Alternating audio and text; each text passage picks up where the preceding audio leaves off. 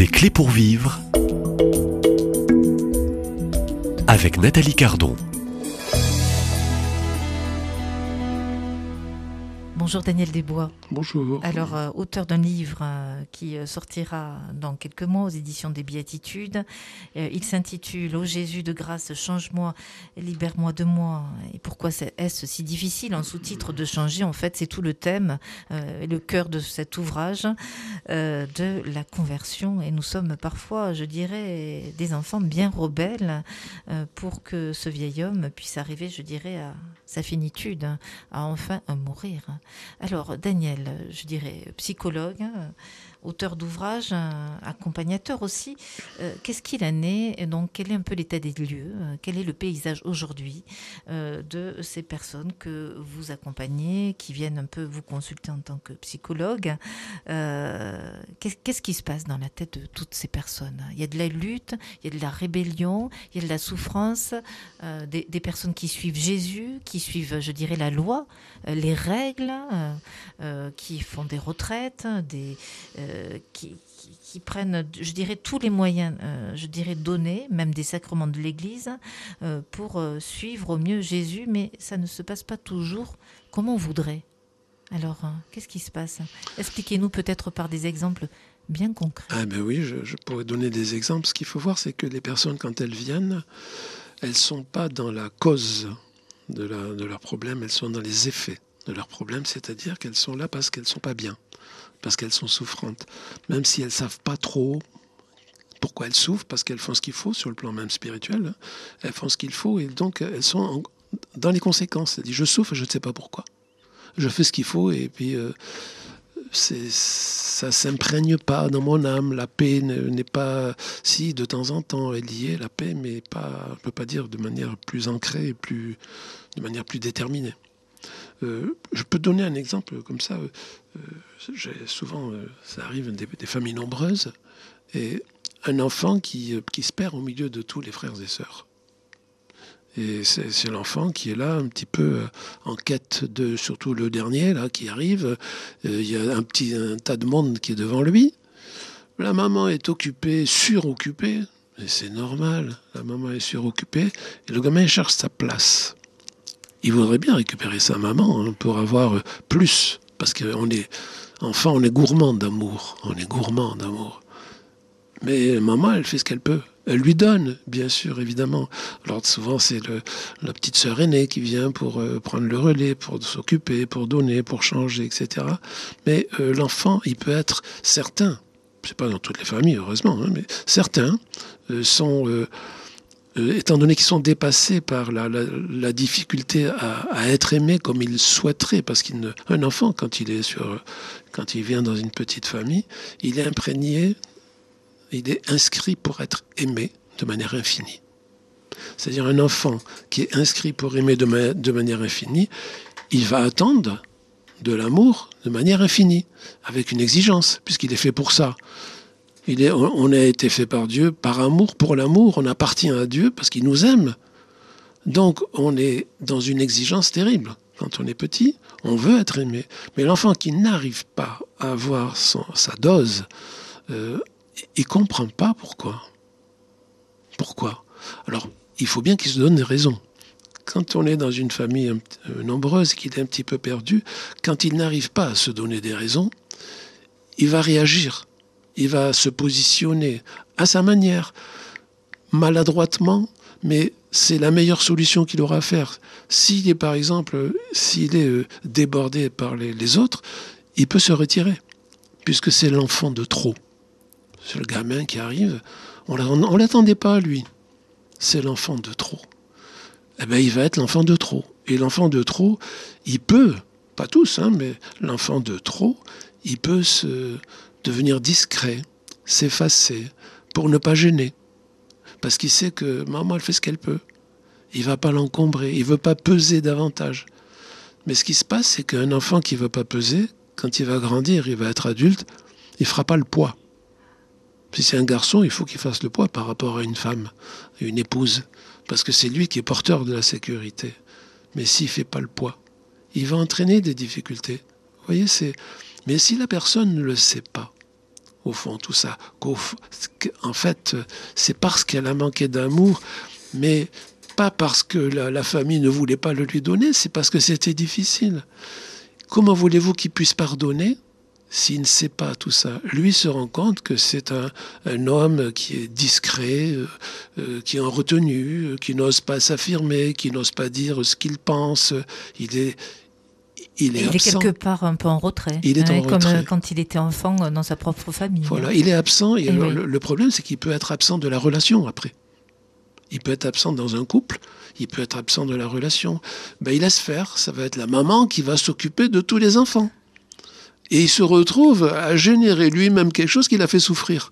On est dans le paradoxe. Et là, c'est le scénario qui se répète. C'est le scénario qui se met en place. Mais tant qu'il ne sait pas.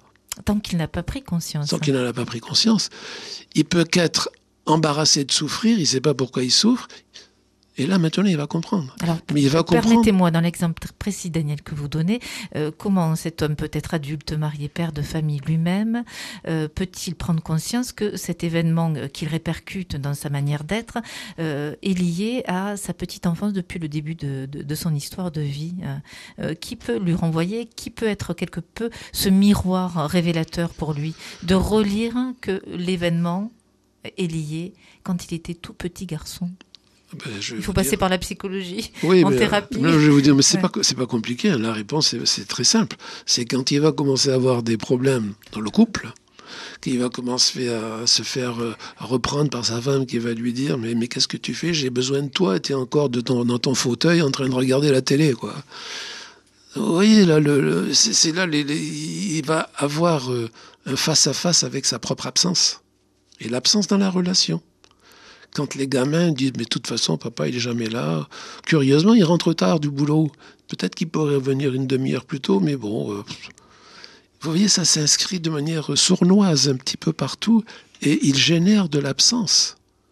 Mais quand on, il va générer de l'absence qu'il va faire souffrir, c'est peut-être au moment où il va y avoir des retours de bâton, en fait, hein, que le boomerang, le, poum, il le prend sur son cœur, sur son âme, que là, il va se poser des questions. Et s'il se pose des questions, puis qu'il se dit, bon, mais écoute, en décalage, quoi. Tu es responsable d'une famille, tu es responsable d'une épouse, tu n'es peut-être pas aussi... Bon, elle, elle, te, elle te reprend, parfois elle a d'un ton un peu fort, mais peut-être qu'elle a raison. Et donc, a comme si l'intelligence émerge toujours de la souffrance, quand je veux bien y faire face. Et là, il commence à devenir intelligent, il se pose des questions. Mais bien sûr qu'il ne va pas demander à sa femme de l'aider.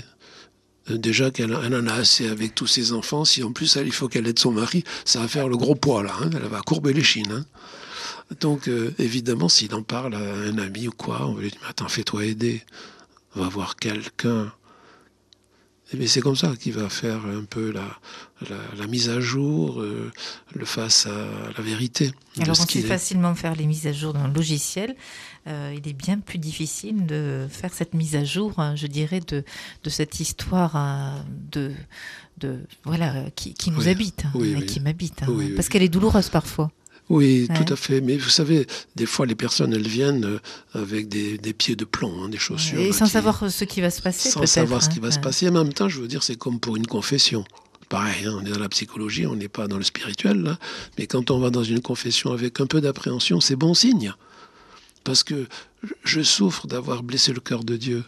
Et là, je vais aller parce que je souffre de blesser le cœur de mon épouse. Je souffre de blesser le cœur de mes enfants. Et l'important, et ça pour moi c'est fondamental, tant que je ne souffre pas de faire souffrir, ben, l'eau va passer sous le pont. Je ne serai pas prêt à me remettre en cause. Je ne serai pas prêt à demander pardon. Je ne serai pas prêt.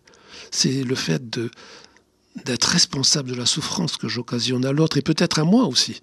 Et peut-être, euh, je dirais, dans ce révélateur où je suis face à, cette souffrance que je découvre ou que je, je, je suis en capacité de relire, euh, euh, euh, c'est là où se passe, je dirais, ce, mystère du face-à-face, mystérieux peut-être avec Dieu le Père lui-même, eh oui. Daniel. Eh oui. Dès l'instant où je prends acte de ma responsabilité. Je me mets à genoux. Je me mets à genoux. Donc c'est un acte, permettez-moi, on peut entendre que, on ne va pas spiritualiser le psychologique, mais une attitude au fond d'humilité dans cette démarche. Mais vous savez, déjà, rien que le fait d'avoir conscience que je suis responsable de la souffrance que j'occasionne, mais il y a toujours une part d'humilité là. Parce que là, en, principe, avant cela, il y a de la raideur. Et dès qu'il y a de la raideur, il n'y a pas d'humilité. L'humilité euh, invite à la, tendresse. Et à l'ouverture. À l'ouverture. Donc si je suis raide, je suis fermé. Donc euh, euh, les épreuves sont là aussi pour ça. Alors les épreuves de la vie aussi peuvent raidir un peu le sont là pour ça. Hein, oui. Eh oui. Et eh oui. Vous savez, ça m'arrive d'avoir des personnes de... J'ai rencontré quoi, à l'occasion des, des personnes de haute responsabilité et qui ont donc euh, une forte personnalité, euh, qui réussissent tout. Et un jour, il y a un problème. Brillant.